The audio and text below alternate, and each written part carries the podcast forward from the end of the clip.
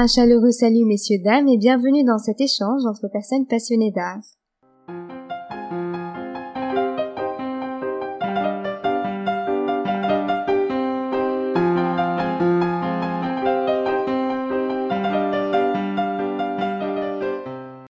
Notre invité du mois est assoiffé d'apprendre les langues, il transmet son savoir avec douceur et bon sens, et ses élèves de théâtre sont ravis de l'avoir. Cyril Liaboeuf, bonjour. Bonjour Oda. Comment allez-vous? Très bien, très bien. C'est un plaisir d'être ici avec toi. Pareillement. Pourriez-vous vous présenter et nous dire quelle est votre carrière et quel est votre parcours, s'il vous plaît? mm-hmm. Alors, je suis euh, Cyril Liaboeuf, je suis professeur de, de lettres classiques. Alors, lettres classiques, ça, ça embrasse d'abord ce qu'on appelle les langues, les langues classiques, le latin et le grec, mais la tradition est qu'on enseigne aussi euh, le français, la littérature française. Et en plus de ces, de ces trois langues, euh, j'enseigne aussi euh, le théâtre, en option théâtre. Voilà, donc pour ce qui est des, des études, euh, ben j'ai fait un petit peu le, le chemin classique et traditionnel du, du littéraire en France, c'est-à-dire qu'après mon lycée, j'ai fait ce qu'on appelle des, des classes préparatoires, une hypocagne et, et une cagne, hein, où on fait, euh, on étudie un petit peu l'ensemble des matières littéraires, donc euh, le latin, le grec, aussi l'histoire, la philosophie, euh, le français. Et, euh, et après ces, ces deux années de classe préparatoire, j'ai décidé euh, de, de me consacrer à un apprentissage exclusif des, euh, des, langues, des langues classiques, ce qui m'a, ce qui m'a conduit euh, à découvrir la linguistique et la grammaire comparée. Et, euh, et voilà, et c'est ensuite cette voie-là que j'ai épousée, c'est-à-dire euh, les études de linguistique, de grammaire et de, de philologie, où, euh, en plus du latin et du grec, on étudie aussi beaucoup l'histoire de la langue française, et, et où on complète aussi avec euh, l'étude d'autres langues, hein, par exemple le sanskrit, qui est très important dans la, dans, dans, dans la grammaire comparée, mais à l'époque, j'étais un petit peu curieux de tout, donc euh, on fait aussi, j'ai fait un petit peu d'arménien, parce que un professeur que j'aimais beaucoup était, était aussi professeur spécialiste d'arménien classique. Je me suis aussi intéressé un petit peu à l'arabe, enfin voilà. À, et, euh, et c'est comme ça qu'est, qu'est venu aussi euh, l'amour des, des langues. Voilà. Et après, et après ces études, euh, bah là aussi le parcours classique, c'est de se présenter euh, au concours de, de l'enseignement. Et c'est à ce moment-là que j'ai commencé ma carrière comme professeur. C'est très intéressant. Maintenant, pourriez-vous nous dire pourquoi vous avez choisi les études de langue ? mmh. Oui, alors. La, la, l'amour des langues, l'intérêt pour les langues, bah c'est, c'est une chose, bon, comme comme toutes les, les vocations, c'est aussi un, c'est une chose qui est, qui est ancienne. Alors, euh, alors déjà il y a il y a le fait que que ma mère soit soit professeure d'allemand. Alors c'est pas parce qu'on a parlé allemand à la maison, ou c'est pas parce que j'ai appris l'allemand à la maison, mais bon, mais ça a quand même été ma première ma première langue à l'école. Mais c'est surtout que euh, voilà, depuis euh, ma plus tendre enfance, il y a eu euh, à la maison des, des amis allemands qui sont venus, euh, voilà, des invités, des... et donc j'ai très tôt entendu parler euh, une autre langue. J'ai entendu parler ma mère dans une autre langue avec des gens, ce qui me plongeait dans une perplexité et un, é- un émerveillement, et parce que je me disais mais tiens, donc c'est possible de parler avec euh, des avec des, des sons qui sont pas du tout euh, ceux que moi j'utilise. Donc euh, ça m'a fait réfléchir à, à, à cette chose qu'il existait des langues différentes. Voilà, donc ce qui est ce qui est évidemment très surprenant pour un enfant qui a pas grandi dans dans un milieu dans un milieu bilingue. Donc il y avait déjà l'allemand. Ensuite, euh, comme je faisais de la musique et que je chantais dans un chœur, j'ai découvert le latin, hein, parce que dans la musique chorale, il y a une grande partie du répertoire qui est, qui est de la musique sacrée, religieuse, sur des textes en latin. Et là, euh, bah là aussi, ça a été une, bon, une espèce de, de, de coup de foudre, parce que euh, la, la beauté de la musique m'a révélé la beauté du latin. Et une langue qui, cette fois, ne, ne se parlait plus, une langue qui n'était plus la langue de personne, et donc à ce moment-là, j'ai voulu, euh, j'ai voulu absolument euh, étudier le latin. Et ensuite, on va dire un petit peu, la, la, la décision finale, elle est venue au moment de, de choisir les études. Après, après le, donc après le bac, j'ai déçu, je me suis décidé pour les, les études littéraires. Dans les études littéraires, ben voilà, je, je faisais euh, cette fois beaucoup de latin et de grec. Et dans ces études littéraires, ben, je me suis vite aperçu que ce qui me plaisait le plus, euh, c'était précisément l'étude des langues, l'étude de la grammaire, l'étude euh, scientifique des langues à travers euh, la linguistique, hein, la compréhension de, de, du fonctionnement des, des langues humaines, parce que justement tout ce qui avait à voir avec les langues, euh, dans les études littéraires, me semblait ce qu'il y avait de plus scientifique. Et, et j'avais gardé ce côté-là parce que depuis euh, depuis tout petit en fait, euh, bah, j'aimais beaucoup les sciences, j'aimais beaucoup euh, les mathématiques, euh, j'aimais beaucoup les sciences naturelles. Et précisément, bah là, je pouvais, je retrouvais dans cet univers des lettres que j'aimais beaucoup aussi cet esprit scientifique, c'est-à-dire cet esprit d'observation, de comparaison, euh, l'idée de la formulation de, de règles qui nous permet de saisir la structure de quelque chose, hein, et de et de voilà, de mieux la saisir, de mieux la comprendre. Et dans ce cas, qu'est-ce que symbolise la langue pour vous? Alors la langue, c'est le c'est le symbole de tous les symboles, parce qu'il n'y a pas de symbole sans la langue. Précisément, il n'y a des symboles que parce qu'il y a la langue, c'est-à-dire que parce qu'il y a des sons qui représentent quelque chose, quelque chose qui n'a rien à voir avec deux sons. Le son A ou le son que, tout d'un coup, se mettent à vouloir dire quelque chose. Donc ça, la langue, c'est c'est le symbole en soi. Je suis complètement d'accord avec vous. On associe aussi souvent la langue à l'identité profonde d'une société. On se demande alors si perdre la langue, c'est se perdre soi-même. Qu'en pensez-vous? Hum.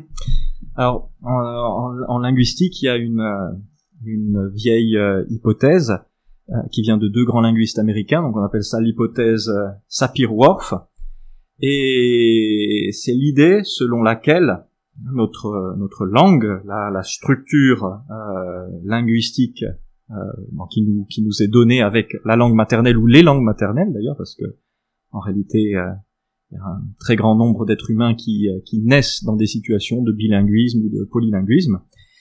Euh, mais enfin voilà, la structure de, de de cette langue maternelle, elle conditionnerait d'une certaine façon notre euh, notre façon de percevoir le monde, hein. Selon selon la langue qui serait la nôtre, eh bien on verrait les choses euh, de, d'une façon ou d'une autre façon un petit peu différente.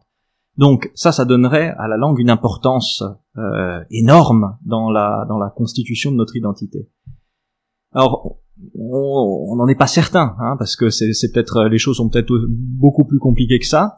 Mais euh, mais je crois qu'il y a quelque chose de ça. Et euh, et alors moi justement, ce qui me euh, ce qui me plaît beaucoup dans dans dans les langues, c'est en particulier les c'est en particulier les petites langues, euh, les langues de petits groupes euh, de petits groupes humains.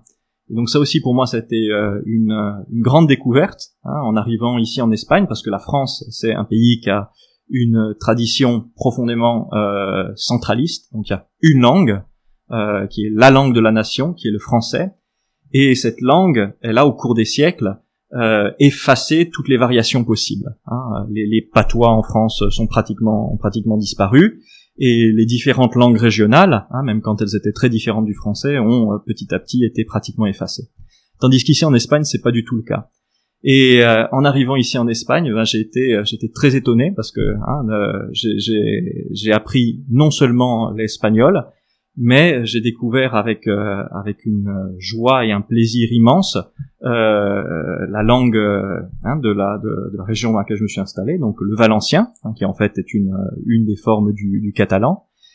Et, et on s'aperçoit qu'aussitôt qu'on apprend euh, la langue la langue propre, hein, d'un groupe humain, eh ben on entre beaucoup plus profondément en résonance et en relation avec lui. On commence à découvrir la, la saveur de, de, de proverbes, de façons de parler.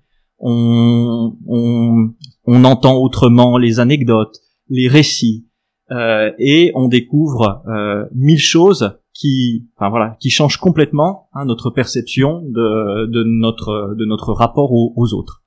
Voilà. Et donc parler une langue, bah c'est une façon particulière d'être, d'être, hum, enfin, voilà, d'être humain.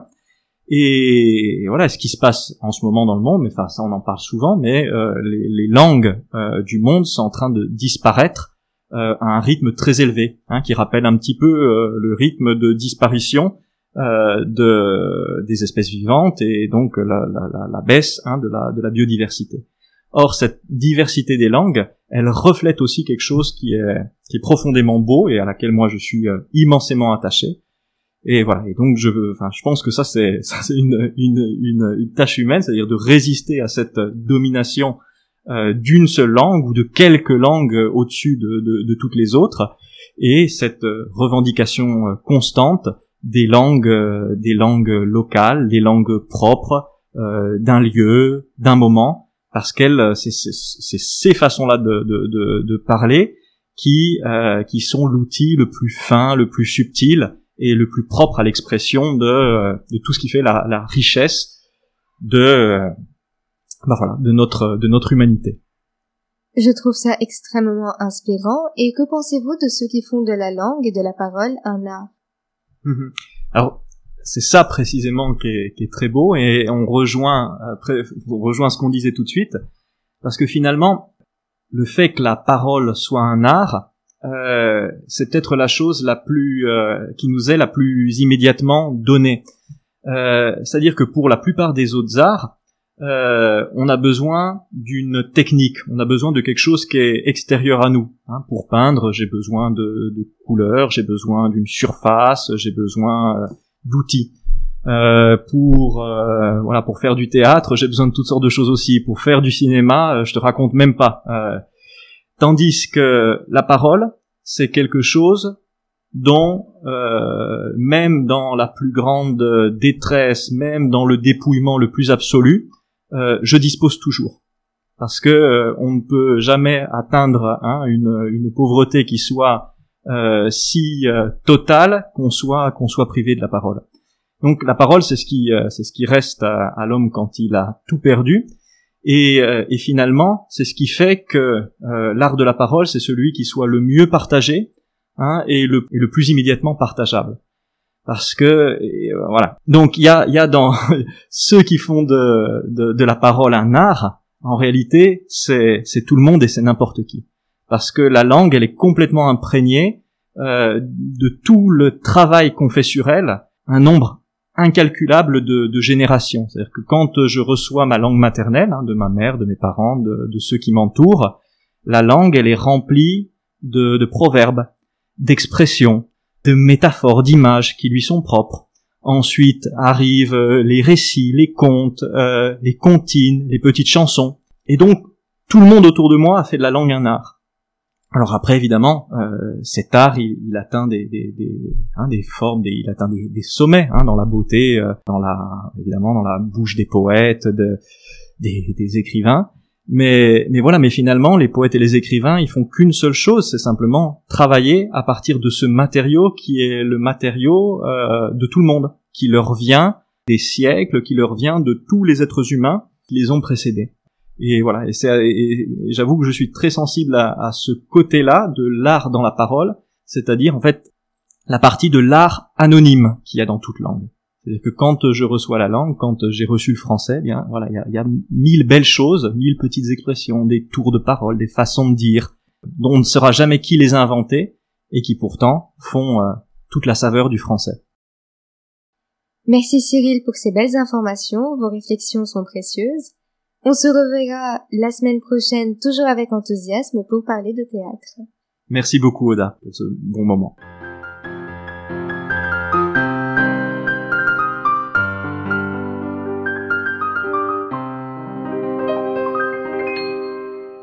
Merci mesdames et messieurs pour votre écoute et passez une merveilleuse journée.